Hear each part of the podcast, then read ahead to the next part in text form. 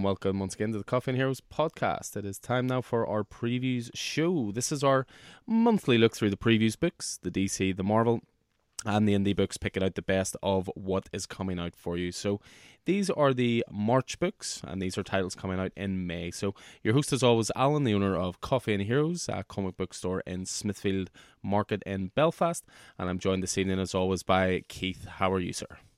I am not bad. You know, it's it's always a tough one with the previews books. You know, it's we're essentially telling you titles to pick up and we haven't read them. This isn't like a reviews podcast where we can stand behind our picks, but you know we always have our different sort of touchstones when it comes to previews. Whether it's creators we uh, we follow their work, or whether it's uh, a genre that we like, or maybe it's just a solicitation has maybe particularly struck a chord. So what we always do is we go through the DC books, the Marvel books, the indie books, and uh, again just pick out the the things we're looking forward to. But yeah, I mean, with the for a brief overview on the books, I mean, with the DC book, DC Connect this month it's definitely for me anyway a case of quality over quantity this month. You know, I I find that DC are maybe streamlining their uh, their output a little bit. Of course, it's still eighty percent Batman related, but they are streamlining their output. You know, there's there's not loads of number ones in this month's book, and sometimes that's not a bad thing. You know, I I think a lot of the ongoing titles at DC at the moment are very very strong. Uh, we did, of course, get an announcement in the last week that got us very excited regarding one of their, you know, mainline uh, flagship titles. So uh, we'll certainly chat a little bit about that. We've got uh, a new Prestige Plus Black Label book to look forward to. Well, for me to look forward to. and for once, it's not Batman related as well, but it looks absolutely fantastic. We've got some interesting one shots in there. We've got a, a new Tom King maxi series kicking off, which I think is always cause for celebration. I you know, I know I'm a fully paid up member of the Cult of King, but I just think he has this little corner to himself in the DC universe and is doing some really interesting things there with sort of 12 issue maxi series. We've got previews of free comic book day titles and sort of the lead up to the next big DC event of the summer. And then you also have the return of uh, a much loved what was a Vertigo title, but of course it'll fall under uh, DC Black Label, and it's the return of uh, a big series, uh, but it's not going to be a brand new number one. They're going to continue their numbering, which is which is great to see. And then, yeah, a few strong trade paperbacks at the back, and uh, an absolute edition of something that I'm very much looking forward to. So, yeah, strong month for DC, but again, I must stress it's definitely a case of uh, minimalism this month, quality over quantity. So, how about that Marvel book? How's it looking?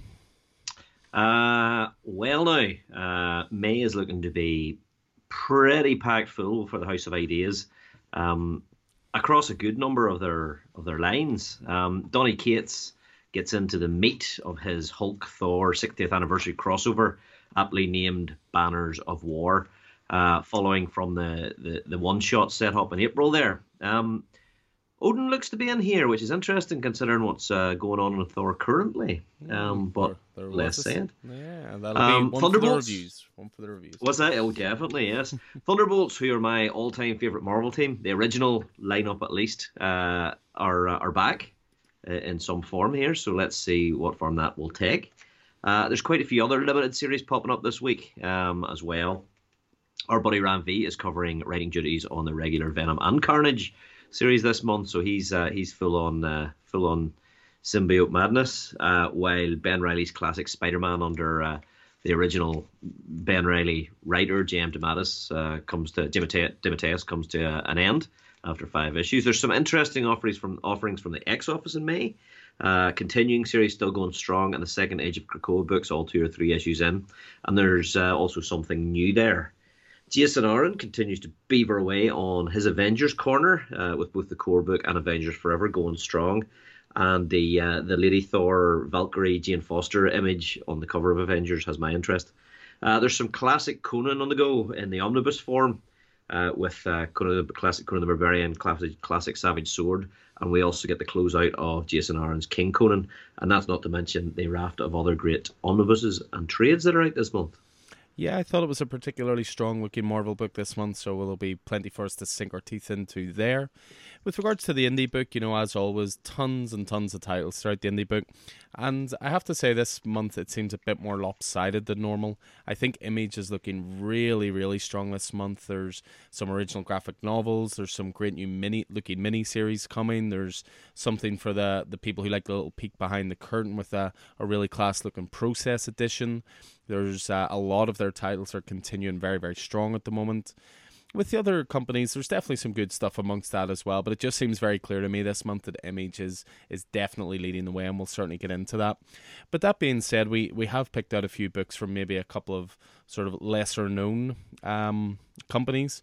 There's a company called Magnetic. There's a couple of great looking graphic novels that have a very distinct European flavor to them, and then also something from Albatross Funny Books as well, which looks really really cool. So yeah, we we've done our best to pick out a good variety there, but yeah, it's hard to escape the fact we'll be talking about Image quite substantially in that. So so uh, yeah, so that's your brief overview, but we'll delve into it now in a bit of detail, and as always, we'll kick things off with DC and as I said in the intro, there was some really big news this week that, that broke regarding one of DC's flagship titles, which of course is Batman. You know, Batman in the Rebirth era, you had 85 issues with the same writer, with Tom King. Then you had a, a further sort of 20 plus issues with one writer, James Tynion, the fourth. And then we were all very excited when Joshua Williamson took over, but it just looks like he's going to be uh, doing a short run with with the um, with this book, it seems to be in May that he will be pretty much closing out his Batman run. He did a four issue uh, story arc, which concluded this week, actually. And then he's going to be doing an ambitious crossover with all the, the core titles he's writing, which is Batman, um, Deathstroke Inc., and Robin. It's uh, called Shadow War, which looks really, really cool. But after that, the big news that we were treated to is that one of our absolute favorite creators, uh, Chip Zdarsky, will be taking over Batman now. That news is is a little further down the road. It's not highlighted in this book, but it is something that we're we're certainly very aware of. So this month, May, as I say, it, it's going to show you a lot of Shadow War. So you're going to have it finishing off through the pages of Batman, through Deathstroke, through Robin, as I say. And then there's a couple of one shots hitting this month that'll sort of finish it off. You've got Shadow War Zone, which will be a special issue that sort of showcases the spread and impact of the Shadow War on the DCU. So I get the feeling it'll have a very anthology uh, based flavor to it. And then, of course, there'll be the conclusion to Shadow War, which is Shadow War Omega number one as well. But for you traditional Batman fans this month as well, there is a brand new Batman number one. I know, shock horror, a brand new number one. It seems like we say that every month for Batman, but you know, we're in bat territory now. I mean, we're recording this Thursday night. I should say this time tomorrow night, I will have, I will be no, I'll be two hours into the Batman. Still an article, a three-hour Batman Stay movie. Stay on target, Alan. Yes. Stay on target. Anyway, uh, but yeah, as I say, I'm gonna just showcase this mini series, which is a series called Batman Fortress. So brand new number one of uh, six, or sorry, one of eight. I beg your pardon. So this is written by Gary Whitta, who's a, a, a well-established screenwriter. Uh, was one of the writers on Star Wars Rogue One, for example. And the art on this is Darick Robertson, who recently did a Legends of the Dark Knight run and is perhaps better known as the artist on The Boys. So, with this one, it's when an unknown alien ship enters Earth's atmosphere, disrupting global power and communications and plunging the planet into chaos. The world is left wondering where is Superman when he is needed most? In the mysterious absence of the last son of Krypton, Batman must rally the rest of the Justice League to counter the alien threat. But first, he must quell a crime wave on the blacked out streets of Gotham. Geez, this could tie in very nicely to Batman One Dark Night with its uh, blacked out streets of Gotham. Uh, Gary Whitta and Darick Robertson have joined forces to tell a brutal and shocking adventure that will turn everything you think you know about Superman upside down. Trust a Batman book to still find a way to send out abuse for Superman. Poor guy, I tell you. And who's the writer on this? As I say, it's Gary Whitta. Um, so he wrote Star Wars Rogue One. It's it's always interesting to see screenwriters turn their hand to comics. I get the mm. feeling so many of them grew up loving comics. You know, we've obviously talked Rodney Barnes before. Uh, a very famous one was Jeph Loeb, obviously Kevin Smith. It, um, Mattson Tomlin, another one with Batman the Imposter recently. So it's it's always interesting to see that they have this love of uh, they have this love of the comic industry and want to actually do a few titles in it. So yeah, Batman Fortress number one. It's uh, it definitely has my attention. Anyway. Mm. Yeah, interesting. Um, what is also interesting is uh, the Batman 2022 annual. Uh, I just noticed that it's been written by Ed Brisson, which is uh, is always something worth noting. And the, the the premise sounds like they're maybe setting something up following the events of the Abyss story arc, which of course is the Joshua Williams story arc that's currently running. Uh, Batman has now tasked Ghostmaker to finance and lead Batman Incorporated. Uh, first order of business for the new management: clean up the huge mess Lex Luthor created in Chechnya, but uh, this is this new group ready to face the fearsome new threat of Grey Wolf and prepare yourself for the evolution of Crown Hunter. That sounds like an awful lot of stuff that has been set up You know, so and that idea of Ghost Maker in charge of uh, Batman, I think, is really interesting as well. Yeah, it's cool as well to see their art by John Timms, who of course is uh, the main artist on Superman, son of Kal El. So course, yeah. good, good creative team there with uh, the Batman annual. But uh, yeah, I mean the the next one sort of to chat about. I, I, don't know how much you'll want to chat about it. You know, it's uh, it's an Aquaman book. It mm-hmm. has a mm-hmm. great creative team. It's written by Ram V. It's art by Christian Ward. But I think you're going to dismiss this one straight out of the bat. I am. I am. Uh, it is a Prestige Plus book, uh, but uh, you know, it's one of those Prestige Plus books that I go, oh my, it tests it tests my resolve. Uh, you know, because if you get a cosmic horror take on the King of Atlantis from two of comics' hottest rising stars, as you say, Ram V and Christian Ward, and the solicitation sounds sounds great.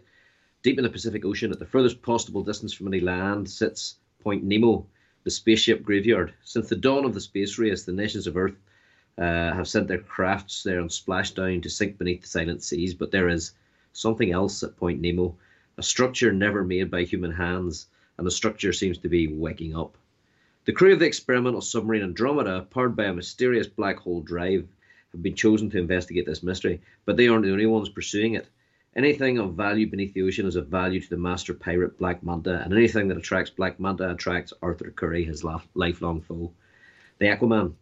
But heaven help them all when the doors of the Mystery Point Nemo swing wide to admit them. Uh, bracing cosmic horror uh, sensibility to Aquaman, um, and if someone can do that, it's Ram V. You know, so uh, yeah, that sounds like it's sounds like it's going to be good. Good crack. You, will have to tell me what it's like. You mean I'll have to lend you my issues so you can read them, but it's it's just as long as you don't have to store them. That's where your bugbear comes from. You that see, is where the bugbear comes. I from. was sensible recently. I went and bought a magazine-sized uh, storage box, which slots beautifully beside my normal size storage boxes to you know nicely keep all my black label titles. So uh-huh. I, I I don't see what the problem is here. You're going to be convinced mm. one day. I'm telling you.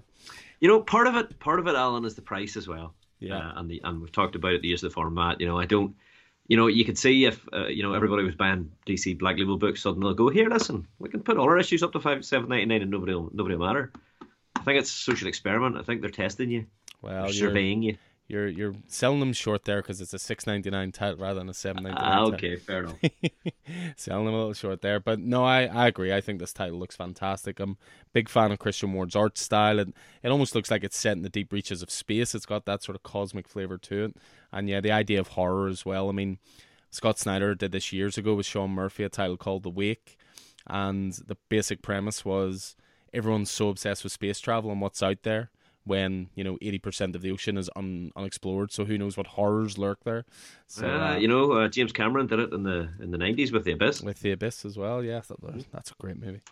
Great oh, movie. it really is, yeah. Uh, but yeah, we'll move away from that Aquaman Andromeda and on to one that just looks a heck of a lot of fun. I think this is the kind of thing you could only have in comics, to be honest. Uh, so as we talked about on last month's previews pod, uh, the Justice League is coming to an end with the death of the Justice League, issue 75. So, how are we going to fill that void?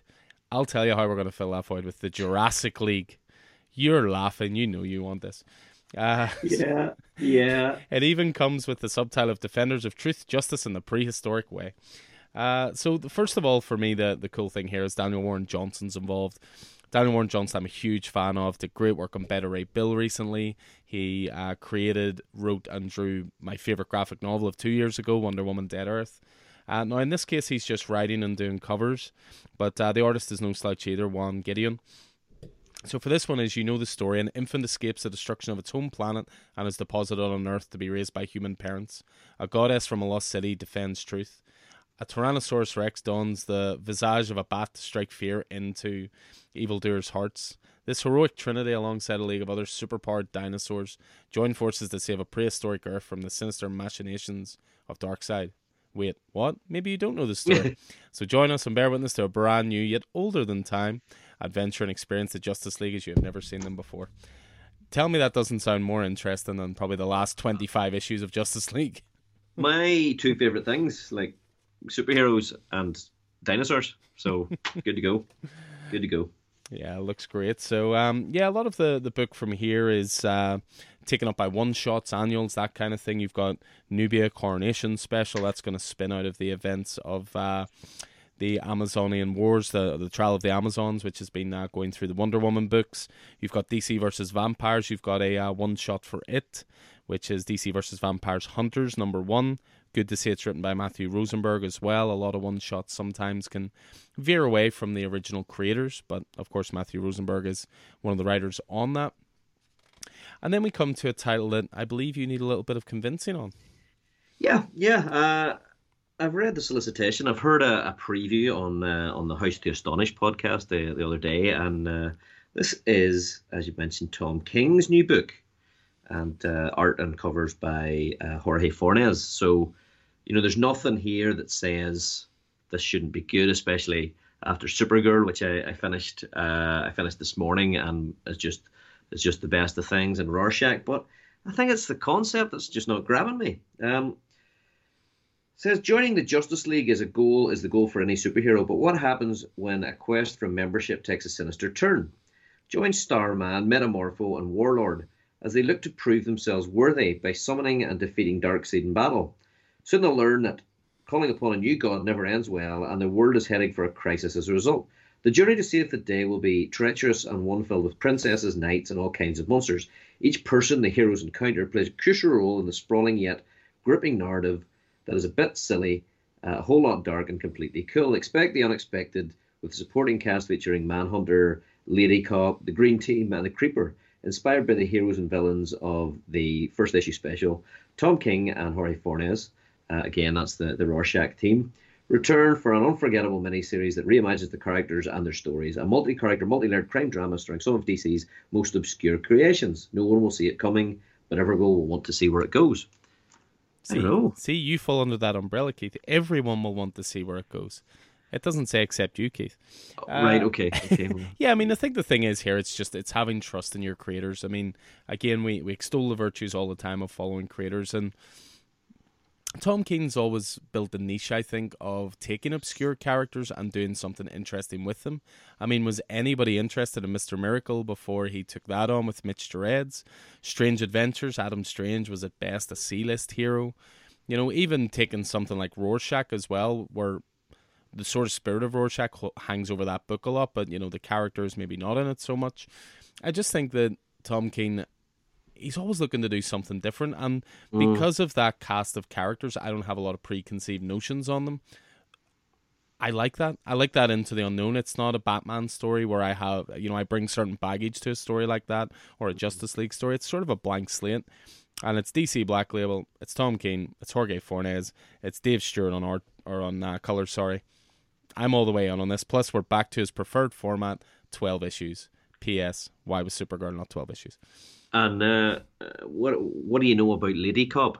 I know very little. That's the thing. I mean, Tom King was sort of teasing us on Twitter a little bit, and he was showing like the first appearances of these characters, and it was the most obscure, random looking thing. But you can tell he was enjoying that as well. I think that gives you a certain level of creative freedom as well. You know what I mean? Like I, I say this all the time about Marvel because one of the reasons Daredevil is one of my favorite characters is because creators can take Daredevil to places they can't take Spider Man, to places they can't take the Avengers. Uh, and that just makes it, you know, you can make mm. so many more bold storytelling choices. If this was called Danger Street, but the main characters in it were, say, Batman, Green Lantern, and The Flash, there's probably certain story elements or, or, directions of story you can't go in, but you can do it with this. And that's, I mean, I'm all the way on on this. And plus, he's even brought Darkseid into it. He's he's still playing about with the new gods a little bit as well. And mm-hmm. and I think after that movie sadly fell apart, uh, that he was going to be doing, uh, that he was going to be writing, I think this is maybe a, a good way of getting some of that out of his system, I suppose. Yeah, maybe. Uh, yeah, well, we'll see. I mean, I'll, yeah, I mean, I'm probably kidding myself, but definitely, it definitely is going to definitely going to take me a wee while to come around to it. That's fair. That's fair. But it also has Doctor Fate there on the cover as well, and that's uh, an underused character in the DC universe, if you ask me. So Justice League Dark.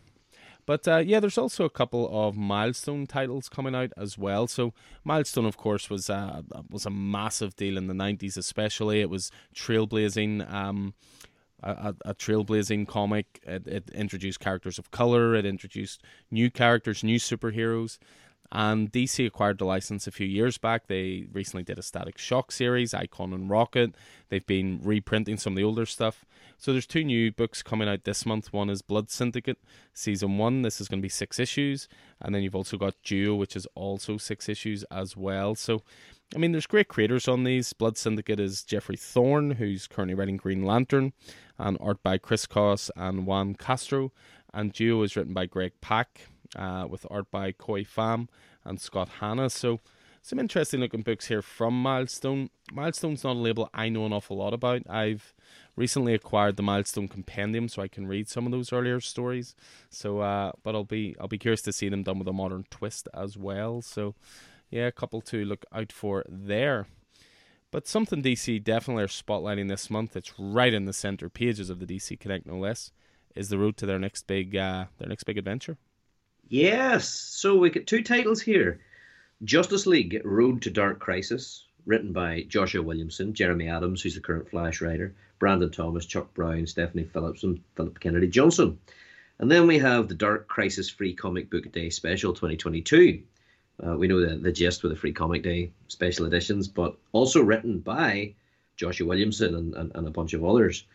Um, I guess this is what follows the fall of the Justice League.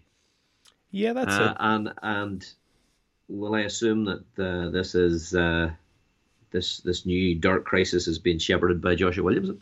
I would imagine so. I think this is maybe one of the reasons why he's he can't devote time to the main Batman title is that I mean Joshua Williamson has been sort of shepherding the DC universe quite a bit ever since Infinite Frontier. He's been behind a lot of the the moving parts in the background and with this one Dark Crisis seems to be the next big event they're they're going to. So as you say, Justice League Road to Dark Crisis follows Justice League 75, which is also written by Joshua Williamson. It's due out in April. And it basically says the Justice League has tragically fallen in battle, and now we see the aftermath. How does the world react to the Justice League being gone? Which heroes rise up, and which villains try to take advantage? And what dark forces are lying in wait to attack? So, this is setting the stage, it says, for next month's Dark Crisis event. So, Dark Crisis will kick off in earnest then in June. But as you say, there's also a free comic book day issue, so I would imagine some of the material from Road to will be in the free comic book day edition. I remember mm-hmm. last year this happened with I think it was Fear State, and there was a Batman yes, free comic right. book yeah. day. Yeah, read the free comic book day issue, thought this is great. I can't wait for Fear State. And then the first issue of Fear State, I was like, I've read this before. Yeah, exactly. Yeah, yeah. So my advice okay. here definitely would be pick up the free comic book day issue, which of course we will have loads of on free comic book day always uh, the first Saturday in May, so keep an eye out for that. But uh, by the look of it, I mean that's a, a one shot which coming in at forty eight pages, so you know we'll see. But yeah, I'm looking forward to seeing the the next big DC event. Joshua Williamson is definitely a talent to stand behind, and therefore I think it's something we can really really look forward to. But I think more information will start to seep out slowly over the over the next uh, coming months. Mm-hmm. But uh, just to sort of finish off in the DC, just with a couple of bits and pieces, uh, that much loved Vertigo title I was talking about is Fables. Fables, of course, the creation of Bill Willingham, and Fables ran for 150 issues, and then it, was over. From what I understand, it ended very satisfyingly. But it's coming back, and not only are they not starting at number one, they're starting at number 151. So uh, it's going to be kicking off with a 12 issue story arc called The Black Forest Bill Willingham is back, and then art is by Mark Buckingham and Steve Leialoha as well. So if you're a Fables fan, this is just in time for the 20th anniversary of the launch of Fables, which makes me feel old straight away. I remember Fables number one coming out. So uh, yeah, if you're a Fables fan, that is definitely going to be right up your alley. And then just finally, just there were a couple of cool looking trades being solicited this month for, for titles that we very much enjoyed in the last while. You've got Batman The Adventures Continue Season 2 trade paperback. You've got Justice League Last Ride, which was the uh, Chip Zdarsky title. You've got Justice League Dark, The Great Wickedness, all those brilliant backups from Justice League done by Ram V and Dan Watters are being collected into a trade. You've also got, uh, finally, I can't say this enough, finally, Batman the Deluxe Book 6, which finishes off Tom King's run. I have the five deluxe books for so long, and this one's going to incorporate the City of Bane stuff. And then another big one for me is certainly Absolute Swamp Thing by Len Wein and Bernie Wrightson, which is essentially Swamp Thing from the very, very start, but in that glorious absolute format. My one hope for that, uh, and just mark these words. My one hope for that is that it will not be recolored because sometimes they try to modernize older books and they do this garish, horrible, multicolored color scheme instead of just sticking to what made the original work so well. So, uh, yeah, as I say, there's there's plenty of stuff in the DC book, a little less maybe than usual, but again, I think DC are maybe holding back a little bit before they uh, run full gear into that summer event in Dark Crisis. So that is DC for the month of March. Let's hit up Marvel, and jeez, there's a lot to get through. there's there's plenty, but uh, do you want to do you want to kick us off, Alan? I will kick us off simply because I've been on a little bit of a Captain America kick recently. I've been reading what is, you know, universally recognized as one of the best runs in Cap's history, that being the Ed Brubaker run. Uh, I've just recently finished off the first omnibus by Ed Brubaker, the the Winter Soldier stuff. I've just started the the death of Captain America, which follows that up. So I'm on a little bit of a cap kick, and there's going to be a couple of new Captain America titles launching. Not both this month, but the first one is coming this month. I remember we chatted last month on the previews about a Captain America Zero issue, and from what I understand, that was essentially going to set up these two series. One is going to follow uh, Steve Rogers, but the one launching in May is going to follow Sam Wilson. So this one is called Captain America Symbol of Truth. So it's a brand new number one, uh, written by Tochi Onyebuchi, and the art is RB Silva. So a Marvel uh, dab hand right there. And for this one, it kicks off with a 40 page number one and Sam Wilson picks up the shield once more and enters a world of trouble. Following a lead from Misty Knight, Sam intercepts a mysterious group hijacking what appears to be an empty train. As he digs deeper, he discovers that the plot may be connected to a crucial piece of a Captain America history, and surprisingly, Wakanda. The world is ready for two Captain Americas, but is Sam Wilson ready for what comes next? So, this is uh, opening up what is described as a thrilling new chapter of Captain America history. So, definitely one to look forward to. I think there, uh, lovely cover to kick things off as well.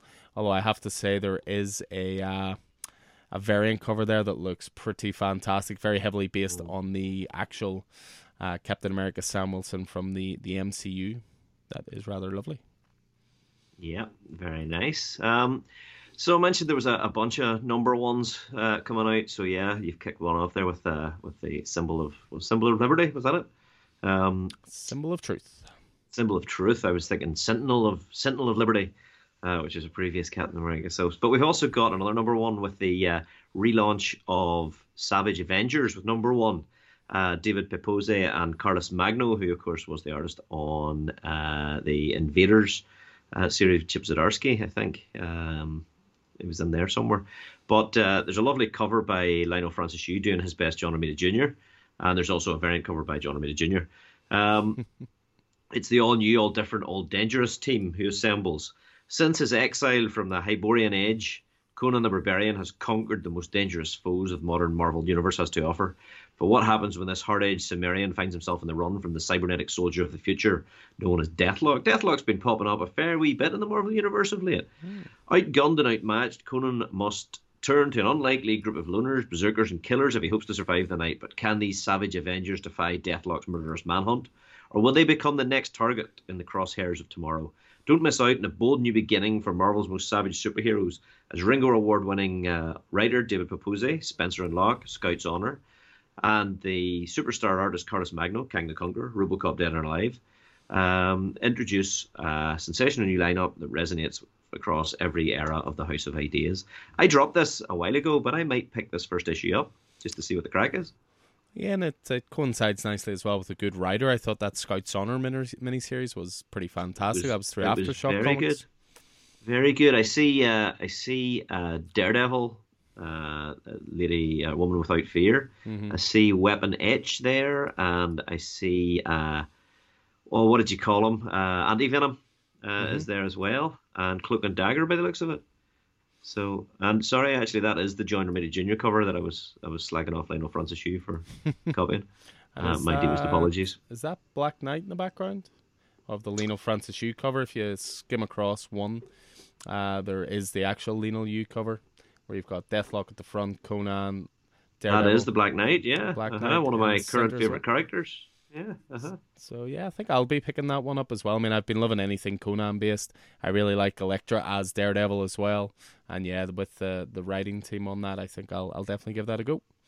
But uh, I see Marvel kicking off a, uh, a Spidey centric event. This must uh, have you excited. Oh yes, especially it, given it's uh, Spider-Man 2099. Um, Spider-Man 2099 Exodus Alpha number one, plus Spider-Man 2099 Exodus number one and two. So that's the, the one shot that's kicking off the series. That seems to be such a popular way to do things these days. Uh, and then the first two issues of the the mini series with both with lovely Leinil Leinil Yu covers and two amazing Stegman covers. Um, I can't believe we're celebrating the 30th anniversary of Spider-Man 2099, uh, but uh, I mean I'm I'm happy that we are. So the Alpha uh, the Alpha uh, is is written by Steve Orlando with art by Paul Fry. Uh, Miguel O'Hara is back after fighting across the time stream. Miguel O'Hara is at last defending his present and our future. For Spider-Man 2099, the only thing constant about life in uh, New York is change. So when a cataclysmic crash creates a new Garden of Eden in what was once America's wasteland, Spider-Man knows exactly what the next atrocity will be. Watches the Cabal plans to set society ablaze, and you'll never guess who's leading them. Um, Steve Orlando was the writer across this series. Uh, uh, Dave Wachter is the artist on issue one, and uh, Marco Castiello is the writer on issue two. As I say, the first two issues have great uh, Stegman covers.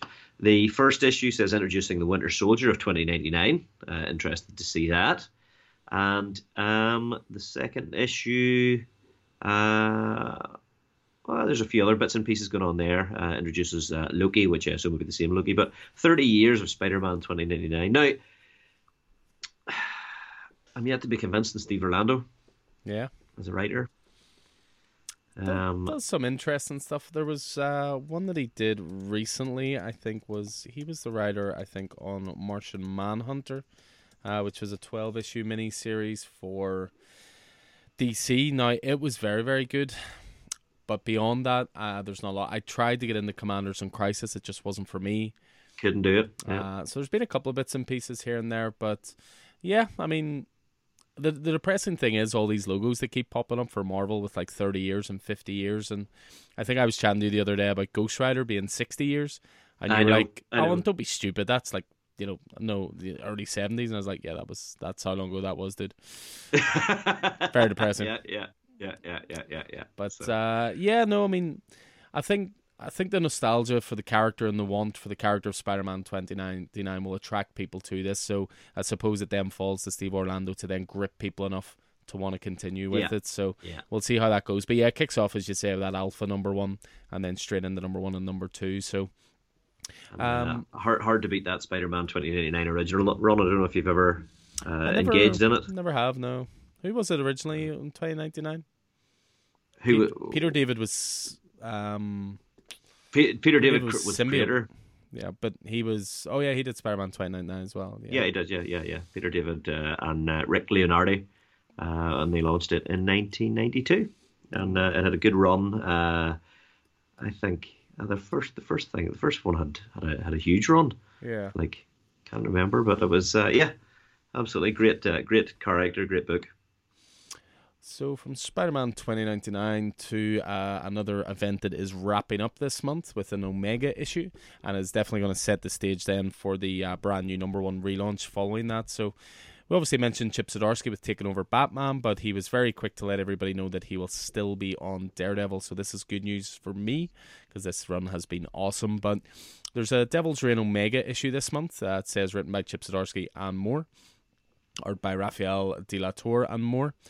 But yeah, this is essentially gonna you know wrap up Devil's Reign, but set the stage for Daredevil number one. So the the description's pretty good, and that it sort of gives minuscule details away, but certainly doesn't spoil Devil's Reign, given we haven't got that far. But in the wake of one of the most visceral Daredevil, nay, Marvel stories ever, the Marvel Universe's New York City stands remade and reforged, if not in Wilson Fisk's image, then at very least in his spirit.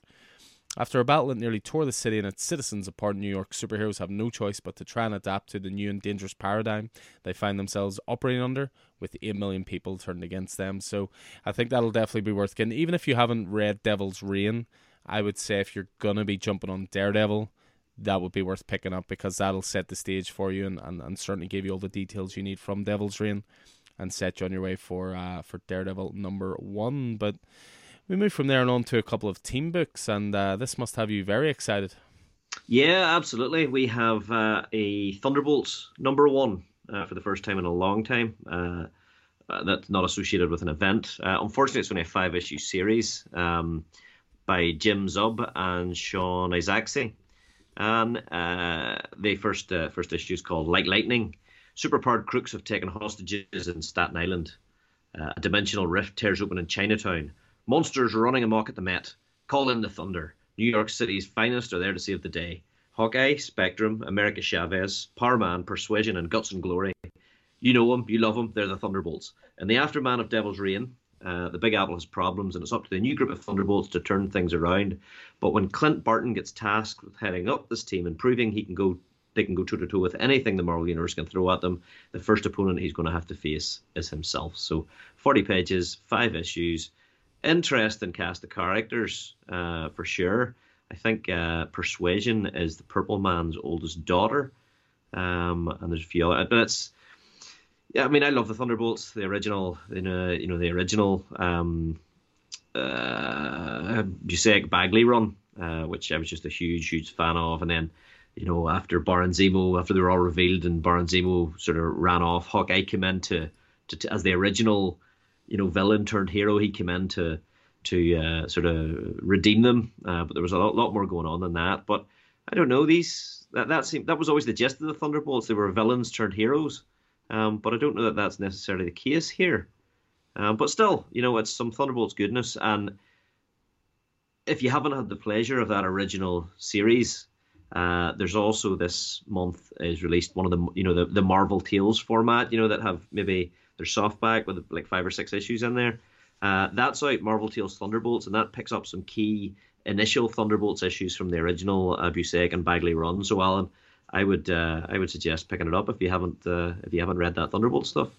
No, I haven't, but there is a rather glorious omnibus that sits in the store at the moment, which is uh, Thunderbolts from the very, very start. Uh, it's it's on my list to read because I know you've spoken very, very highly about it, and mm. obviously a fan of Bagley, especially on, on art and, and Peter David as well writing. So it it does look at me nearly every day in the store, so I'm sure I'll jump on it at some point. Mm-hmm. Uh, but yeah, you you talk about teams as well. What's this uh, new Fantastic Four about? Yeah, that's an interesting one, isn't it? Um, we've got New Fantastic Four by Peter David, so Marvel royalty there. Uh, Alan Robinson. Um, there's a few variant covers, but uh, this is the original uh, New Fantastic Four uh, that uh, I can't. They first came together. I can't remember what why the Fantastic Four disbanded or weren't available, but Spider-Man, Ghost Rider, Wolverine, and Hulk uh, came together at that time to form their own version of of Fantastic Four. Um, and it looks like um, it looks like this is set during that time. So uh, says when these unlikely heroes first banded together to become the new Fantastic Four, they made Marvel history. Now this fan favorite team returns in an all-new adventure written by Peter David. Set shortly after the events of the group's first appearance, brace yourself for a wild ride and guest stars aplenty, including the original FF, plus a series of mystery villains you'll never see coming. It's another five-issue miniseries. I mentioned there was a bunch of them coming out from uh, from Marvel uh, in May, and uh, and this is another one. Uh, it's definitely an interesting choice. And then following that, we have another five issue miniseries, uh, Secret Invasion number one of five. Now, if that title sounds familiar to you, it's because of the uh, the Secret Invasion miniseries uh, back a few years ago that had. a lot of our favorite Marvel superheroes revealed as longtime Skrull invaders, you know, but but yeah, this is uh, this seems to be sort of linked to that. Um, it's by Ryan North. Um, Ryan North uh, is best known, I think, sort of by me for Squirrel Girl, which he wrote for a long time. Yeah. I know that was this one that uh, I haven't dealt Squirrel Girl, wasn't it? Yeah, that's it. Yeah, uh huh, and uh, and a few others. Um, but um, an Adventure Time actually. Uh, a lot of stuff. I did a lot of. I've done a lot of writing for Adventure Time, but uh, the gist of this um, the Skrulls are back in a giant-sized issue, kicking off a new all an all-new five-part miniseries. When Maria Hill detects the merest hint of Skrulls, she acts quickly to put her defensive plans into action. And when Nick Fury is sent to investigate a Skrull sighting in Iowa, he finds the last thing he was expecting. Our pale blue dot is in their sights, and this time Earth's old defenses won't work. Find out who you really trust. The invasion begins now. So, uh, one of five with art by uh, Francesco Mobili. And an absolutely ridiculously glorious uh, cover there by Gabriele Dell'Otto, which is the, mm-hmm. uh, the third cover along there with a, a Skrull standing in front of a huge firebound explosion holding the helmet of Iron Man. I can get on board that image all day long. But yeah, no, it's as you say. There's there just seems to be a um, a, a plethora of five issue miniseries this month, and they a lot of them mm. seem to aimed at '90s kids almost. I would say. Well, I mean, certainly what you're about to talk about, I would say. So I can't remember when the new Fantastic Four came about. Certainly, Thunderbolts was a '90s sort of a thing. Spider-Man 2099, very much a '90s thing. Secret Invasion was a lot more recently than that. That's probably tied to the new Secret Invasion Disney Plus series. Yeah. But even uh, some uh, of the titles ongoing at the moment, things like X Men Legends, things like Silver Surfer Rebirth, there just seems to be a a, a nice a nice nostalgia for that era and telling all mm-hmm. new stories within it. But mm-hmm. but yeah, certainly the next one coming up uh, definitely falls under that purview, and it is uh, Big Bad Comics' favorite character of all time. They love so much and big him up all the time on Twitter. Gambit. Uh, so Gambit is back with a, a, five issue mini, but what's great to see here is Chris Claremont's on writing duties. Uh, of course, you know, creator, co-creator of, of Gambit and you know X Men royalty. The artist here is Sid Kotian, and once again, so it's all new adventures of the legendary thief. You think you know all there is to know about Remy LeBeau, the raging Cajun, the mutant known as Gambit, but legendary X scribe Chris Claremont has an ace up his sleeve Oh, what a great pun. With this new series. Before he joined the X Men, Gambit encountered a mysterious girl named Rue. The mutant Storm regressed to her child self by the nefarious Nanny, and the two went up against the forces of the Shadow King. Now revealed for the first time, Gambit finds his path to becoming the heroic X Man millions of fans call their favourite, including Big Bad Comics. Joined by rising star artist uh, Sid Kotian, Chris weaves a story of action, intrigue, and revenge that made Gambit the mutant he is and forged his relationship with Storm. You'll get a charge out of this one, mon ami. As I was describing that, I could just see you nodding in the background. Yep, uh, I'm I'm down with this for sure. Yeah, uh, yeah, I like a, I like a bit of Gambit. Always have done. It's a product of the uh, of the '90s uh, X Men cartoon, uh, which is where I was introduced to him. Um, so yeah, I'm I'm good with him.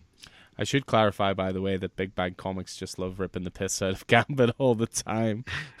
so they do. So I couldn't resist a little shout out for that. So, uh, but yeah, no, Whilce Portacio doing covers, Chris Claremont oh. writing it, it. It's like being taken back in time, isn't it? Mm-hmm. For sure. Well, I mean, I, I always thought Whilce Portacio was the most underappreciated of the the Image crew for sure, uh, and uh, yeah, very much deserves some kudos. Yeah. So, but we are sticking on X Men. Are we here? Yeah, we certainly are, um, and it looks like a is it a it's a relaunch of X Men Legends. Yeah, it seems to be. I mean, uh, we were just discussing there about stories set in like '90s continuity, and X Men Legends has been going for a little while now. You've had stories there from Fabian Nicieza, you've had stories from Chris Claremont, but yeah, they seem to be going back to a brand new number one with uh, with some Conan royalty as well. Yeah, absolutely. Roy Thomas and writing, and uh, Dave Wachter on art. Uh, the covers by the the cover is by uh, Kaare Andrews.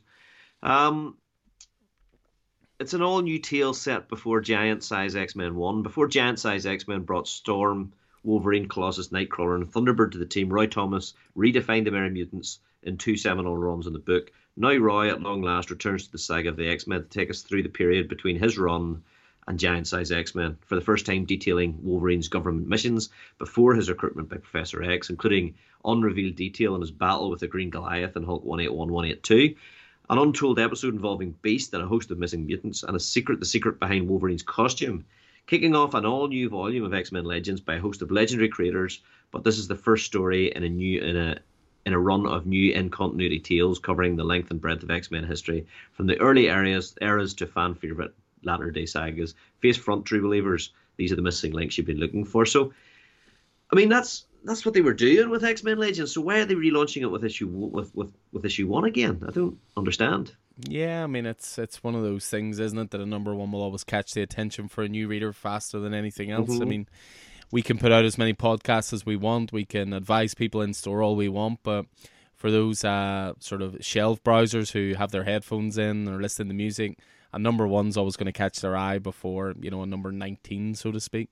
So uh, I can see why they're doing that to a degree, but but yeah, renumbering it is. You know, we've talked about it before. It is a little bugbear of ours. We thought Marvel had cured it with their uh, legacy numbering, of course, where mm-hmm. they would uh, be able to just you know keep a series going, but have that legacy numbering below it. But but yeah, that's X Men Legends number one. Uh, one that is definitely something to look forward to because it's going to be bringing an event to an end. And we mention it now because there's still time to jump on it. And I say that as someone who has jumped on it. Um, Dan Slott's been writing Fantastic Four ever since the relaunch at number one. It's up in the 40s now, and he's currently doing a event called The Reckoning War. And I first of all I read the Reckoning War Alpha issue. And then I've got issues 40 and 41 to read. I'm actually going to read those tonight after we record. Uh, mm-hmm. but this month sees the end of that run. Well, the end of this uh, this event anyway. So in May, Fantastic Four number 44 comes out. So Dan Slott writing, Rachel Slott on art. And the Reckoning War heats up in this oversized issue. The end of everything that ever was or ever will be. This is the final battle of the Reckoning War. At the apex of the old reality, the fate of the Marvel Universe will be decided. This is a great line right here because Marvel are some of the worst in the world for their over the top proclamations. they even have the words nothing will ever be the same here, but this is not hyperbole. This is happening. There will be consequences. if you care at all about the Fantastic Four, their extended family, and the rest of the Marvel U, you will not want to miss this. So they are terrible for it, so they are, but uh, yeah. you can't help but fall for it every time, I think. Yeah. Oh, I mean, you, you kind of want to. It's it's like kayfabe. Yeah. It's like kayfabe in wrestling. You know, it's you know it's not the case, but you you you buy in the whole way. Uh, that's a, a Cafu cover uh, from uh, the fantastic uh, Iron Man series by Chris Cantwell. Um, I'm not sure what I'm more impressed with there that you worked in a wrestling reference or that you worked in an Iron Man plug. Be impressed by both. Just coolly impressed. Um, I don't know if this is the end of the Reckoning War, if it's just the final battle in the Reckoning War. Yeah, I mean, um, I would imagine, admittedly, that uh, now that I've sort of read through that a wee bit more, I know Dan Slott has talked about this was the story he's wanted to tell for decades. So you kind of get mm-hmm. the feeling it was going to be a sort of ten issue type thing. So, and I'm sure there'll yeah. be an Omega issue solicited to to round it out as well. As the Reckoning War heats up in this oversized issue, it heating up doesn't suggest it's a boiling point yet. Yeah, oversized you issue know. usually makes you think conclusion yeah, well, that's also that's also true. That's also true. Um, speaking of another another issue in the uh, and yeah, I should say that Reckoning War has been fantastic so far. I'm a wee bit ahead of you on it, mm-hmm. um, but uh, definitely definitely fantastic. Um, so yeah, a lot of lot of stuff going on and, and the other lines. You know, obviously Jed MacKay on Moon Knight, and uh, you know also continuing on a Strange series. Peter David's uh, Maestro World War M the fantastic Rainbow Rowell She Hulk series, which the first issue of that was phenomenal. Uh, Black Panther continues, and uh, Peter Gill or uh, Kieron Gillen's uh, Eternals. But um, there's another. Uh, let me see. Flip, flip, flip. Uh, where were we? Oh, Shang Chi. Yeah, is hitting issue twelve. Gene Luen Yang and Marcus To uh, another Leinil Francis cover. And it's worth mentioning because in issue 12, they seem to be bringing in the Ten Rings uh, from the movie, uh, you know, and that's that's interesting because up until now, the Ten Rings were presumed to be variations on the Ten Rings that the Ran- the, the Mandarin wore, so that you know what I mean. Those those Ten Rings, that's why they were translated into the MCU. But it seems not because there are Ten Rings that look an awful lot like the Ten Rings from the Shang Chi movie uh, on the cover of this. Uh, Earth is under attack from Shang-Chi's grandfather and the forces of Ta Lo. To save his world, Shang-Chi must succumb to his late father's wishes and inherit the deadly Ten Rings. But will he be able to wield its power, or will this temptation be too much? So, um, I mean, this has been a great series, and uh, I'm, I'm, i think it just it just bears uh, mentioning. You know, it's it's still there, and uh, and you should try and catch up on trade because it's very very good. Yeah, I mean that's it. I mean we're we're not always here just to talk about you know brand new number ones or this or that, but sometimes it's nice to throw a reminder out for a series that we've been very much enjoying because, as you say, you can always catch up on trade as much as you catch up on single issues. So, uh, but we may have a podcast preview first right now. Mm-hmm. I am looking forward to a Star Wars title. Oh, oh, Yeah. Have we look at yourself? Did you drink enough water today? I'm starting to wonder. I mean, I'll really be in trouble when I say I'm looking forward to an Iron Man title. But Star Wars Obi Wan Kenobi, number one of five. Now, I don't think it's too much of a stretch to say that Obi Wan is one of the like one of the pillars of the Star Wars, you know, universe. Brilliantly played by Alex Guinness in the first movie even just as well played by Ewan McGregor in the prequels, and of course there's an upcoming TV show coming soon as well. But I don't think this is really related to the TV show too much. This seems to be its own little thing, and it's it's written by Christopher Cantwell, art by Ario Anindito, and the cover is glorious by Phil Noto. I mean that is both stages of Han uh, or of Obi Wan right there. So uh, Christopher Cantwell, that's the same guy that's writing that fantastic Iron Man book that Cafu was the artist on.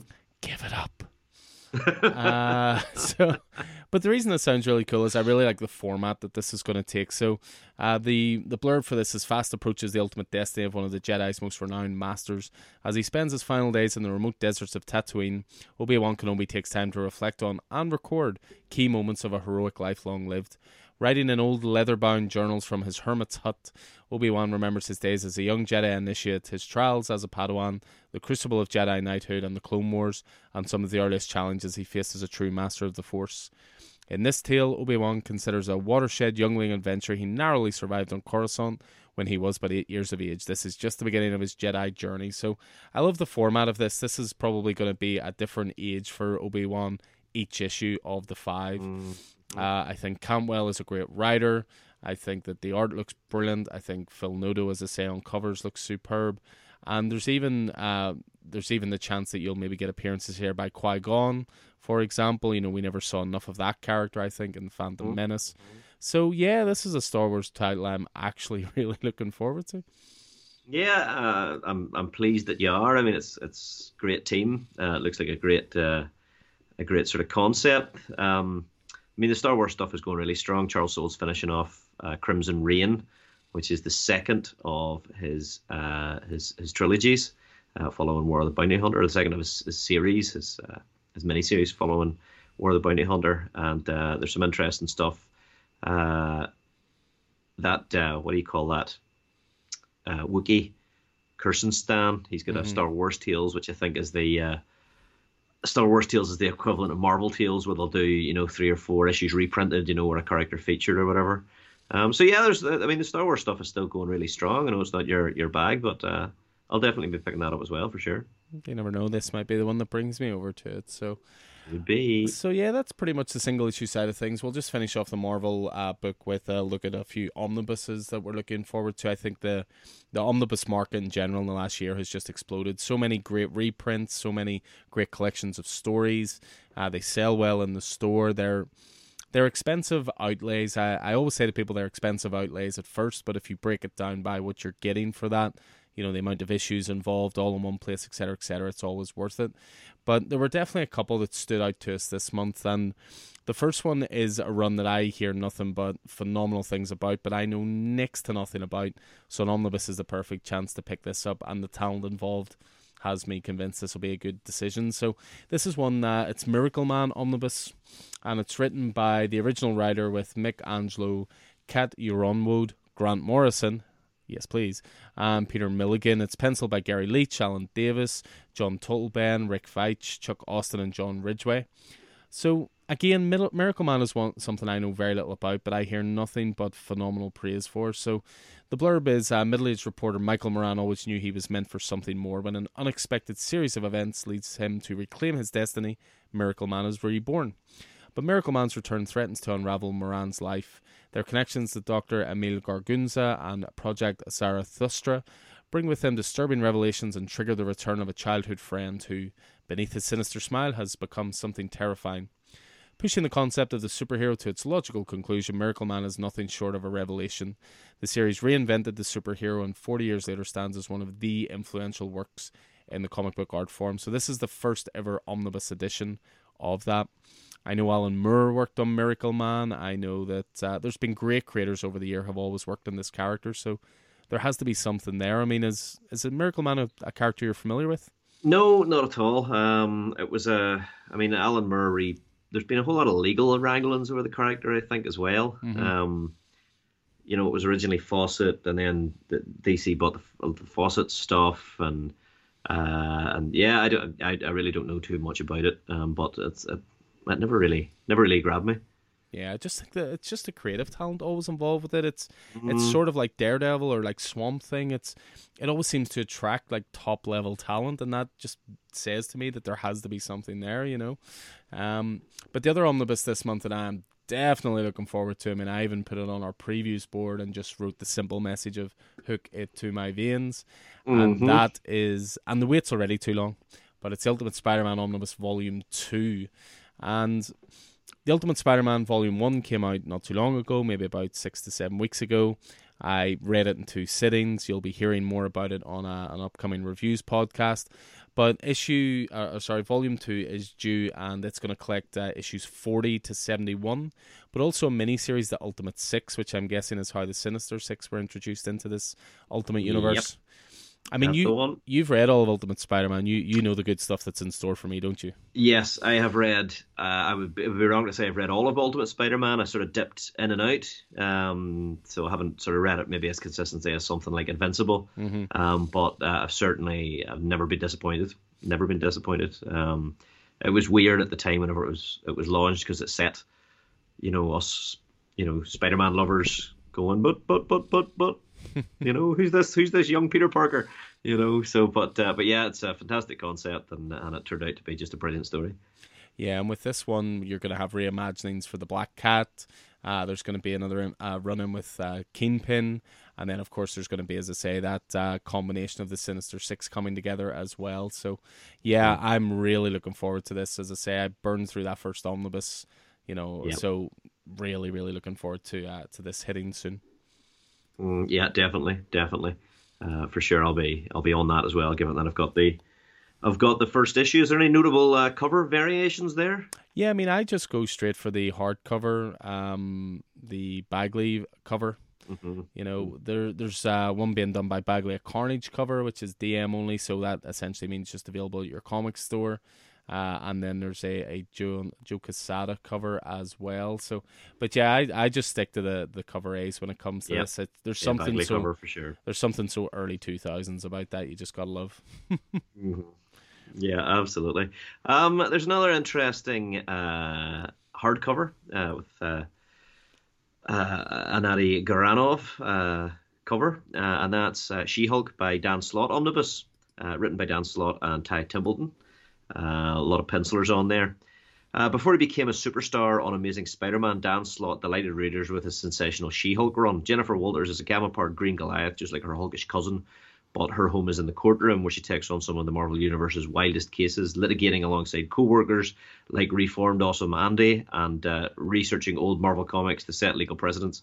Could She Hulk's career get any stranger? Sure. When she's summoned out of space to practice universal law by the Living Tribunal or pulled out of the timeline by the Time Variance Authority. But when the Superhuman Registration Act leads to civil war, whose side will She Hulk argue? Plus, all out smackdowns against Titania, the champion, and the A to Z of Hulk's enemies collects uh, She-Hulk 1 to 12 from the 2004 run, She-Hulk 2005 1 to 21, and Marvel Westerns Two Gun Kid. So that's 824 pages, and uh, I've never never touched that at all. So I might be interested, given Dan Slott.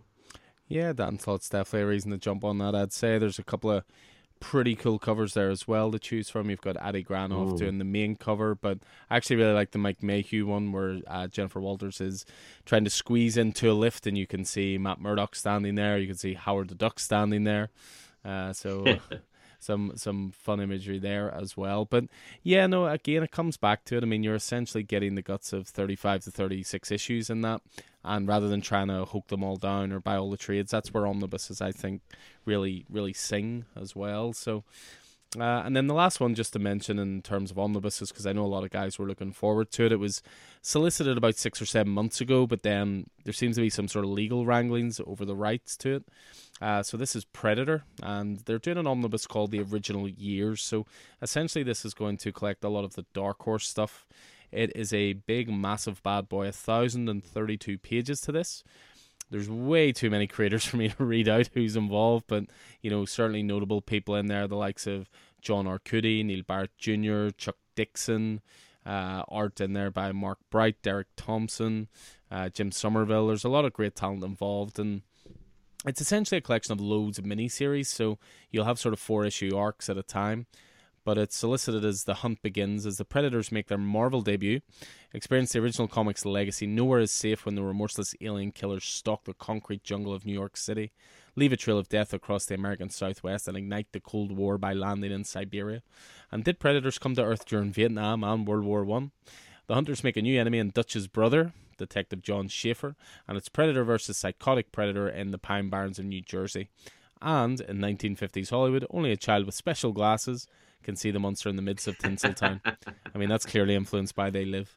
Yeah, absolutely. But uh, yeah, I mean, there's so many interesting things here. Predator to me has always been a strange franchise because the first movie is undoubtedly a masterpiece. Predator 2 is not bad, and then everything that follows is just endlessly forgettable, yeah, I think. But yeah. just the design of the, the creature itself has always lent itself to interesting sci fi storytelling. Mm-hmm. So uh, yeah, there's a couple of different covers to choose from there. You've got a brand new cover. Uh, I can see by I think it's by Iban but Mm-hmm. for me, it's got to be that original Predator original years cover by uh, Chris Warner. So that is lovely there. So Yeah, I mean, obviously Marvel or whatever whatever has caused the delay in the the the Predators making their Marvel debut. Uh, they're obviously still thinking about it or getting close to it.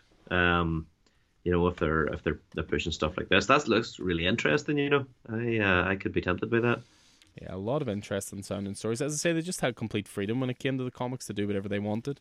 Uh, so they could just be as outlandish or as ridiculous as they wanted to be, and that that breeds creativity. So, yeah, I'll definitely be picking that up when that finally uh, finally launches. So, yeah, again, tons more stuff. Believe it or not, we've talked about Marvel for a good thirty-five minutes, but there's still loads more in the book. So, you know, if you're in the store, just pick it up, or uh, you can have a look online. Check out the the solicitations for May to find out even more. So, we'll move from there as we always do and finish off then with the rather massive indie book. But as I say, this is going to be very heavily, um, very heavily image based. I would say, lots of great stuff here to tuck into. So, the first thing for me is undoubtedly the the this is probably my number one indie pick of the month. I would say. And it seems to me that not for the first time in their careers that Brubaker and Phillips are trailblazers. And the reason hmm. I say that is because they were the first to lead with this whole format of original graphic novel hardcovers, bypassing the single issue market and just telling their stories interconnected through a series of hardcover graphic novels. Well, it appears that we're going to get another uh, series like that, and it's going to come from a, a powerhouse creative team in Jeff Lemire and Andrea Sorrentino. These guys, of course, created Gideon Falls. They've done the recent series Primordial. They had great runs on DC and Marvel books. They've just always been a powerhouse team, and now they're uh, coming together for a horror anthology hardcover series. Now, the thing about this is as well, keep an eye out for Free Comic Book Day because there's going to be a one shot Free Comic Book Day giveaway for this one, which will lead you in, and then the hardcover itself launches after that. So, this is a series called Bone Orchard: The Passageway. So, as I say, original uh, original graphic novel hardcover. So, from the acclaimed creative team behind Gideon Falls and Primordial comes the first book in a bold and ambitious new shared horror universe. When a geologist is sent to a remote lighthouse to investigate strange phenomena, he finds a seemingly endless pit in the rocks. What lurks within, and how will he escape its pull? The Passageway is the first book in the new Bone Orchard mythos from Lemire and Sorrentino. This universe will feature self contained graphic novels and limited series about the horrors lurking within the Bone Orchard, just waiting to be discovered. I think this looks fantastic. I mean, Sorrentino is one of my favourite artists, always very creative with his page layouts, always very atmospheric. And uh, yeah, this this looks. I'll I'll be there day one for this. So it's going to be a 96 page original uh, graphic novel, and that's going to launch in the first couple of weeks actually of June. So a slight uh, a slight early solicit for that one. Hmm, that uh, that looks looks interesting for sure. I watched uh, I watched The Lighthouse last night with Robert Pattinson and uh, and uh, Willem Dafoe. So uh, lighthouses are right up my street right now. That is a that is weird, disturbing, entertaining movie. Yeah, slight tangent just to talk about that quickly. I still can't decide whether I loved or hated that movie, but it really made an impression on me. It was Uh-huh. so atmospheric, so much to think about, really Yeah. original, brilliantly shot. Soundtrack was great. but like it, it's weird. Do you ever sit and watch a movie? Maybe you did this as well with if you were sitting watching with Brona. Like I must have looked at Vicky about ten times during this movie, just out of the corner of my eye to see like, is she still paying Yeah. attention to this? Because this Yeah, is yeah. so weird. But yeah, it It really is, made an impression. yeah. I thought. Yeah, big style, big style, and, and part of the, I think part of the way it was shot was to keep the audience uncomfortable and on their toes and guessing what was happening and trying to figure out what William Dafoe was saying, uh, because that's the way Robert Pattinson's character sort of felt. I think the whole way through. So Yeah. uh, yeah, I think it was maybe more about the feeling than the narrative, but um, yeah, yeah. Sorry, a segue there uh, from Bone Orchard, the Passageway, OGN to Lighthouses, but I'm going to segue again from Lighthouses to Genies. Um, there is no segue there whatsoever. and a book called Eight Billion Genies. It's number one of eight by Undiscovered Countries and Star Wars' Charles Soule. Um, and the artist is Ryan Browne. It's a science fiction miniseries. Uh, and if you had one wish, what would you wish for? Now, what if everyone else had one wish too? That's 8 billion genies. The new eight issue series from Charles Soule and Ryan Browne. Uh, at exactly the same at exactly the same moment, everyone on Earth gets a genie and one wish. All hell breaks loose and in a very entertaining way, and that's just the beginning. Buckle in for the wildest ride of the year. that sounds that sounds mental. Uh, I think I will give that a go. Yeah, it sounds quite maddening. I mean, it's the kind of thing that obviously Genie's all about wish fulfillment. What would you do? But suddenly, if everybody has the same thing, does it have the same allure? So, I would imagine plenty of madcap humor in that. Uh, they those guys did a great series before called Curse Words about uh, a wizard hiding out on Earth, which was very very good. So, worth searching out. Uh, the next one up from Image is a series called Twig. This is going to be a five issue miniseries uh, written by Skottie Young, and the artist on this is Kyle Strahm. And I mean, Skottie Young, I think, is is becoming such a great writer. I mean, he's he's one of those guys that carved out very much a niche for himself with his sort of exaggerated baby Marvel style, so to speak. But his writing is is brilliant. You know, whether it's Middle West, whether it's Me You Love in the Dark, and now we are here with another five issue miniseries. So this is uh, Eisner Award winning I Hate Fairyland, the Middle West writer Skottie Young and artist Kyle Strahm spread, which is a brilliant image title by the way, uh, come together for an all new epic fantasy adventure miniseries. It's the first day of Twig's new job as a journeyer on a Jeff Jeff Smith's bone esque quest to save a dark crystal labyrinth style world. Join our hesitant hero for an inspiring and imaginative tale of hope, heartache, and determination to overcome insurmountable odds. So they're they're saying some big words there when they're comparing things to the likes of Bone and the Dark Crystal, it has to be said.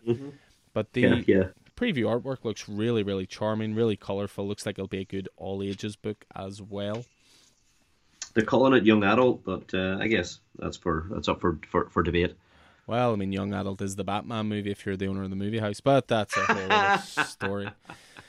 Uh, context, please. Uh, context is that the owner of the movie house in Belfast has somehow appealed to Belfast City Council, who, in all their eternal wisdom, or under the table bribery, I would say, uh, have decided to create a brand new rating for The Batman, which is 15A, which basically means that a parent can bring anybody under the age of 15 to this movie, effectively bypassing the British uh, Board of Film Classifications 15 rating and saying it's up to the parents. Now, if I'm a guy who's been waiting to see this movie for two years, three years, and I go to a showing where there's six, ten year olds sitting in the crowd and they're talking the whole way through it, I'm sorry, prepare yourself for plenty of refund requests. So I think that move might backfire slightly.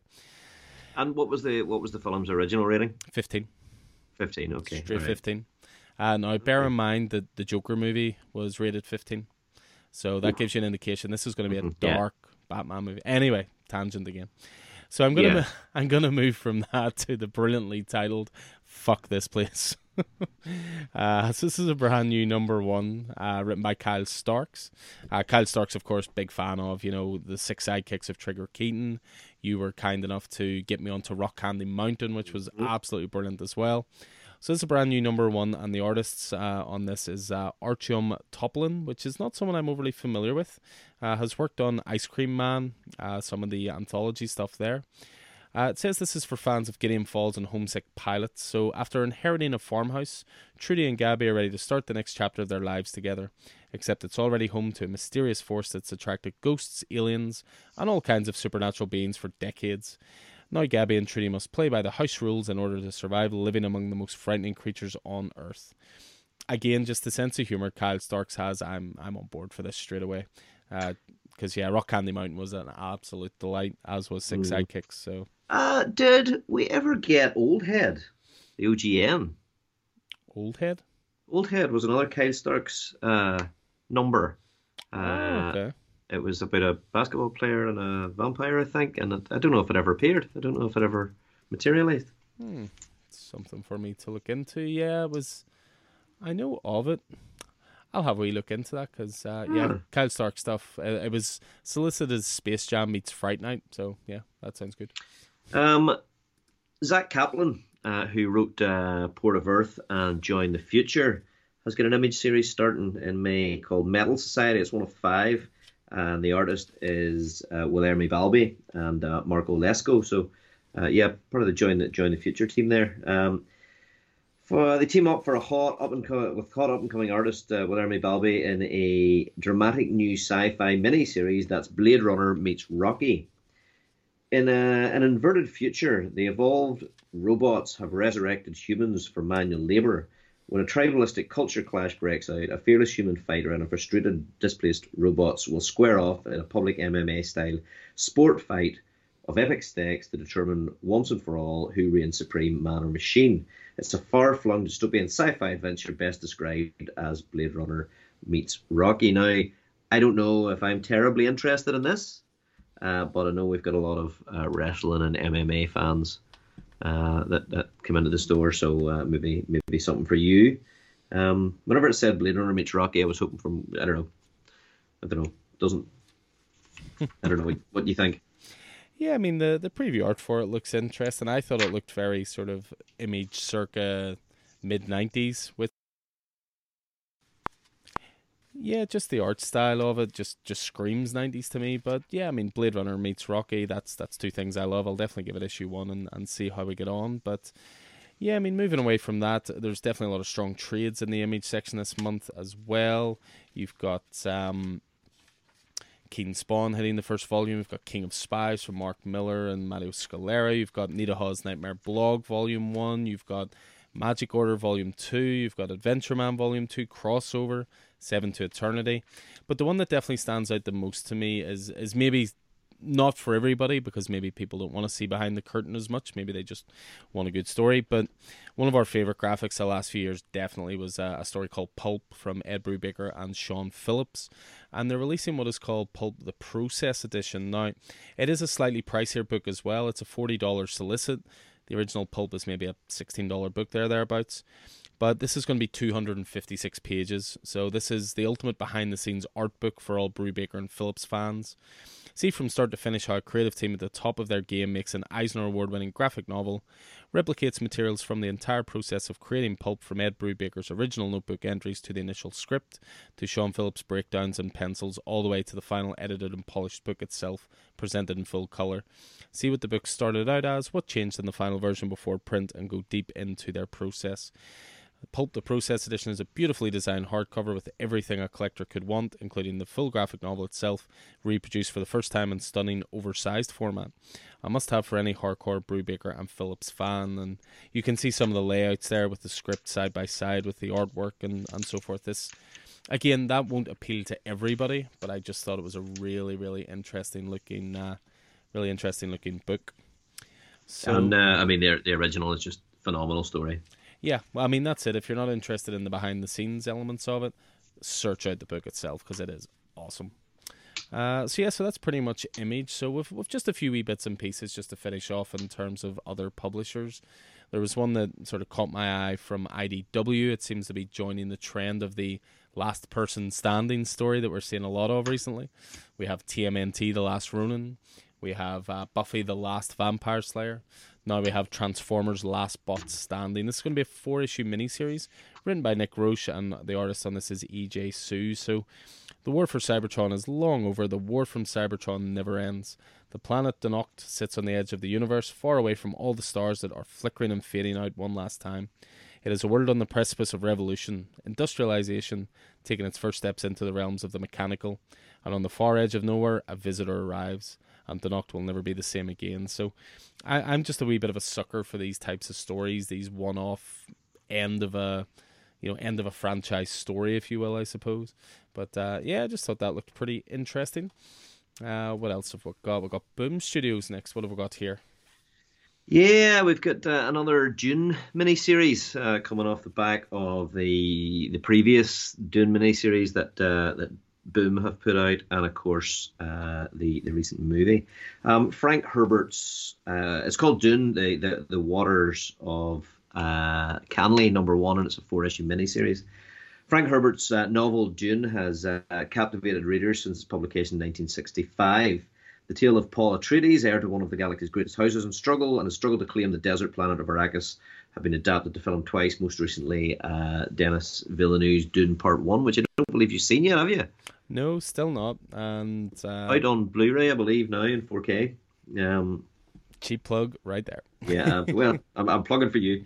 Uh, since the mid 1990s, Herbert's son Brian has collaborated with the best selling novelist Kevin J. Anderson to reveal the 10,000 year backstory of the Dune universe and to bring Frank Herbert's unfinished saga to a close.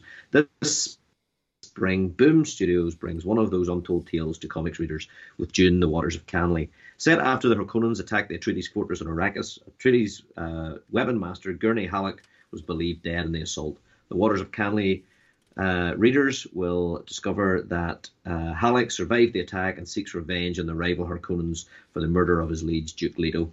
Uh, Herbert and Anderson are joined by artist Francesco Mortarino for a tale that will appeal to fans of both the novels and the new film. Yeah, so the Dune comics tend to sell very well in our store. Lots of people jump on those, so that's another four issue miniseries for them to uh, to enjoy. Another boom title that caught my eye is uh, a title called Grim. Uh, it's a brand new number one written by Stephanie Phillips, who's been doing great work recently. Things like A Man Among You. She's been doing great work on mm. Harley Quinn, for uh, example. That just uh, A Man Among You just finished uh, there with the last the last issue. it was a great. I think it was five issues. Um, yeah, it was very good about Mary. I can't remember Mary Bonny. you know, very famous female pirate uh, back in the days. So, well, Stephanie Phillips is back with a brand new book here, illustrated by Flaviano, and I mean, talk about putting yourself under pressure for a book. I used to say this about uh, Deck when he said that uh, Time Before Time was Looper meets Saga. Well, this one's a new series for fans of the many deaths of Laila Starr and Something is Killing the Children. So same again, putting yourself under pressure there, guys. But uh, storyline wise, this is Jessica Harrow is dead, but her journey has only just begun. Discover the world of the afterlife where Jessica has been recruited as a Reaper, tasked with ferrying countless souls to their final destination. But unlike the rest of the Reapers, she has no memory of what killed her and put her into this predicament. In order to unravel the mystery of her own demise, she'll have to solve an even bigger one where is the actual Grim Reaper? From acclaimed writer Stephanie Phillips and fan favourite artist Flaviano, who's recently worked on New Mutants, comes a bold new vision of what comes after and the nature of death itself. So, yeah, I think that looks really, really cool, and it's good to see Boom launching a new series like that for us to get behind as a couple of their big titles are entering the final furlong we found out this month. So, we we were chatting about this actually the other day about a, a once and future and how long it would run for. Well, the final mm. arc is beginning this month uh, with issue 25, so I would say 30 is the golden number here. Oh, you that's exactly what you sort of uh, suggested on uh, on our recent podcast. Yeah, I, I, must have had some inside knowledge, but uh, yeah, the final arc of Once and Future kicks off this month with number twenty five, and then they just snuck in the solicitation for Seven Secrets, number seventeen, just snuck it in as casually as you like in this penultimate issue. So it's mm. obviously going to finish up at eighteen as well. So a couple of our couple of our favorites coming to an end. Feels like Seven Secrets has been sort of winding up to wind down. Yeah, no, I think storyline wise, certainly with some of the twists and turns, uh, it, it's definitely approaching its end game. But I just, I don't know, I just, I sort of thought it had more to it than that. But hey, 18 issues of quality is better than 30 issues of dragged out. So, mm-hmm. uh, what's up next? We have an Aftershock title I thought looked really good, uh, written by Peter Milligan, art by Artacida. It's called Dogs of London. So, Aftershock have been producing some really cool stuff recently, so this is this is another one that looks good to me. It's uh, solicitation reads: How deep must you bury a body to make sure it doesn't haunt you? Frank and Terry are about to find out. They were once members of the Dogs, a feared gang who ruled much of London's underworld back in the swinging 60s. They thought they'd escaped their troubled pasts, but the past isn't dead. It just bashed about a bit and very pissed off. Spanning different times and classes, Dogs of London is a brutal, bloody tale of violence, love, revenge, and sleeping dogs who refuse to roll over and play dead. I thought this looked great. Uh, preview pages look great. Peter Milligan is, is a writer I love to uh, get behind his titles. So yeah, I thought that looked uh, that looked pretty great. Yeah, I mean, let's uh, flip over to Albatross Funny Books, which is uh, Eric Powell's, uh, I guess, publishing uh, house. And uh, we've got the first issue of Albatross Exploding Funny Books um, by Eric Powell and Lucky, Yates. And they've gone all out because they've, they've, they've bought two pages to, to, to, to advertise, you know, the, the first issue, which is a 48 page first issue. In the spirit of the golden age of comics, Eric Powell brings you a new anthology series featuring his fan favourite creations The Goon, Hillbilly, La Diabla, uh, Lester of the Lesser Gods, and Luna the Bearded Lady will all be featured in the pages of Albatross Exploding Funny Books. But that's not all. The series will also contain original one off stories and satirical cartoon, cartoons by Powell. That's right, it's a printed and stapled receptacle for the bizarre musings of a backwoods loon. Don't miss out on the oversized 48 page first issue. And uh, yeah, throwback to simpler times. Uh, looks uh, looks interesting. Uh, I think I will pick this up. Uh, love Hillbilly. Uh, been really interested to get into the loon, um, or the goon. Sorry, the, the, loon, the backwoods loon, the goon, uh, as well. So yeah, uh, this this sounds like fun. Yeah, it's Goon stuff's great. So it is. I've been reading the Goon for years and just full of charm. Really cool art style as well. So yeah, this looks this looks fun to me as well. Something that caught my eye in the previous book, uh, just as we sort of start to wind down now, but it's from a, a, company called Magnetic Press, and they're shipping a couple of hardcover graphic novels this May, and I thought these both sounded pretty wonderful. They've got a very European flavour to them. They're both 160 page hardcovers. Uh, one is called Arsène Lupin, Gentleman Thief. So this is written by Maurice Leblanc and illustrated by Vincent Mallet and it's uh, it's an all ages book or suitable for all ages anyway. And the solicitation reads: In 1907, Maurice Leblanc released the first collection of stories recounting the adventures of Arsène Lupin, a charming thief and master of disguises, inspiring generations of anti-heroes to follow. This new edition is colorfully illustrated by artist Vincent Malley in an animated style reminiscent of Hayao Miyazaki, whose first directorial release, coincidentally, was Lupin III, The Castle of Cagliostro, filled with nods to Leblanc's classic character great looking preview art to this, really detailed, as I say, really European flavour. And then the other book from Magnetic Press is called Adrastea, and this is by Mathieu Bablet. Now, this one's a mature rated book, so this is for rated for sort of 18 and over. So, this is uh, after a thousand years on his throne, the former king of Hyperborea sets out for Mount Olympus to ask the gods why he was cursed with immortality and how he might finally be allowed to die to rejoin the one, one he once loved. On his way, he will meet men, women, gods, and goddesses, all surprisingly human in behaviour, who will influence and reveal truths to the traveller that he has long since forgotten. Bablet layers in moments of poignant reflection on his purpose of life and death set against beautifully painted landscapes and vistas, a masterclass in epic graphic storytelling. So, yeah, these I thought these both looked fantastic, and there were there were titles that I'd never really heard of before. Uh, so I think I will be uh, jumping all over that. Very cool. Uh, yeah, that that uh, that first one certainly that uh, Arsène Lupin sounds sounds really interesting.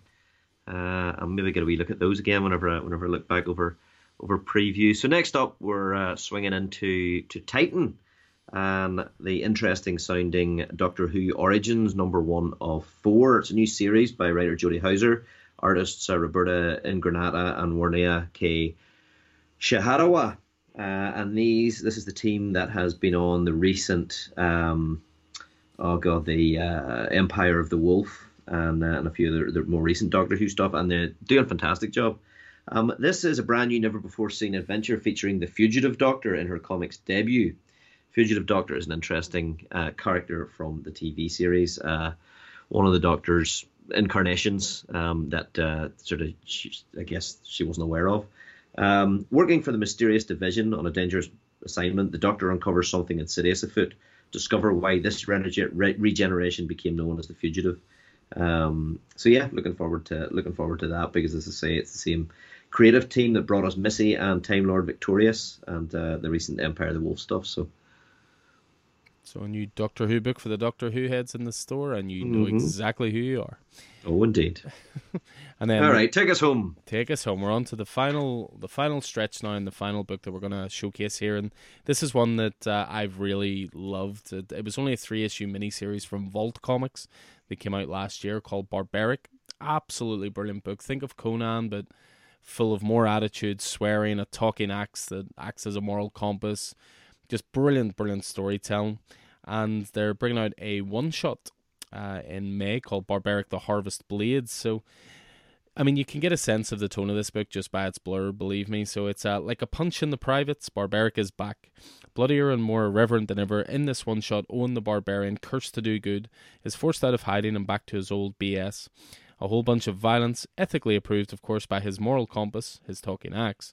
Find out for yourself why Entertainment Weekly, Thrillist, Screen Rant, and a whole bunch of other people, me included, call Barbaric one of the best comics of 2021 in this all new one shot. So I highly recommend jumping on that. They brought out a beautiful hardcover for the original series, which we have in store. I made sure to order quite uh, a substantial amount of those because I kind of get the feeling that's a book people are maybe going to come to a little later than Mm. Planned. So, yeah, that is in a one and a half hour nutshell. Uh, the previews book gone through for March. Uh, most titles due out in May. There is the odd uh, advance solicitation in there for later in the year, but by and large, I'd say 95% of those titles are out in May. So, Mhm. as ever, get in touch with the store. You know, drop us a message, drop us an email, pop in. We can always make sure to get titles on your pull list to make sure that you don't miss out on any of these titles. You'll always be guaranteed first prints.